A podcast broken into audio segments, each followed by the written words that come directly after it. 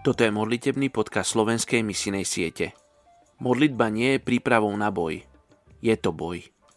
Leonard Ravenhill Chceme ti dať do pozornosti nový nástenný kalendár na rok 2022. V tomto kalendári nájdeš všetkých 271 najmenej zasiahnutých etnických skupín a 51 geografických štátov Európy, za ktorých sa modlievame aj v tomto podcaste. Tento kalendár vznikol v spolupráci so sieťou PEM, čo je letničná európska misia, v ktorej spolupracuje 35 národných misijných organizácií. Kúpou tohoto kalendára podporíš ďalšie mobilizačné aktivity SMS.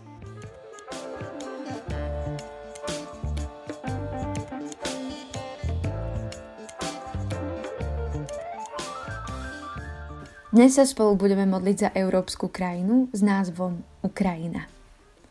V 5. knihe Mojžišovej sa píše Ale keď budeš tam hľadať hospodina, svojho Boha, nájdeš ho, ak ho budeš hľadať celým srdcom a celou dušou. 4. kapitola, 29. verš. Ukrajina je najchudobnejšou a rozlohou druhou najväčšou krajinou Európy.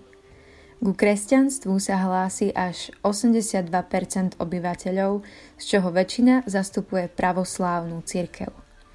Hoci tu komunizmu spadol už pred 30 rokmi, jeho dôsledky stále pretrvávajú. Nová trhová ekonomika priviedla mnohých do chudoby, zatiaľ čo niektorí nadobudli obrovské bohatstvo vďaka korupcii. Títo mocní oligarchovia zarábajú na Ukrajine, ale svoje bohatstvo zvyčajne investujú mimo krajiny. Ekonomické problémy Ukrajiny zvyšujú politické napätie medzi východom a západom.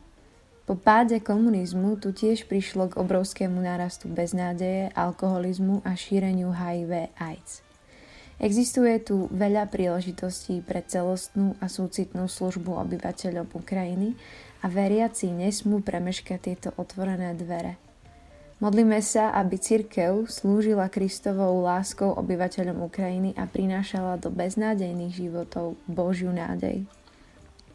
Tak sa spolu aj modlíme v Tvojom mene Ježíš Kriste a vyprosujeme nádej a zdravie v Tvojom mene Ježíš do Ukrajiny a ďakujeme Ti za to, že že svietíš na každého.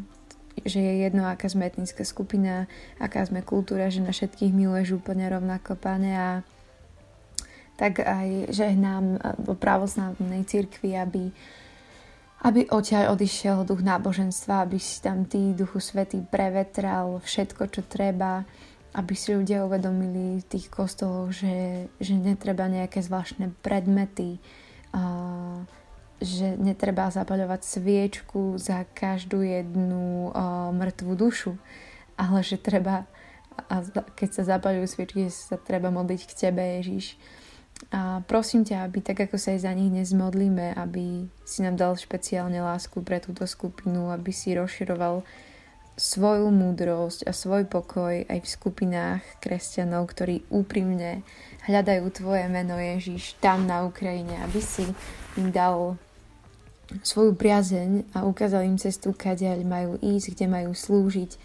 A tak aj žehnám ľuďom, ktorí prichádzajú sem na Slovensku z Ukrajiny, aby, aby poznali Tvoju tvár, aby poznali Tvoju lásku skrze nás, aby sa cítili prijatí, aby mohli byť späť vyslaní do svojej kultúry na Ukrajinu a niesli tam Tvoje slovo a Tvoju lásku. Tak uh, nech sa deje Tvoja vôľa a nech je tvoja nádej tam, kde je beznádej. V tvojom mene Ježiš. Amen.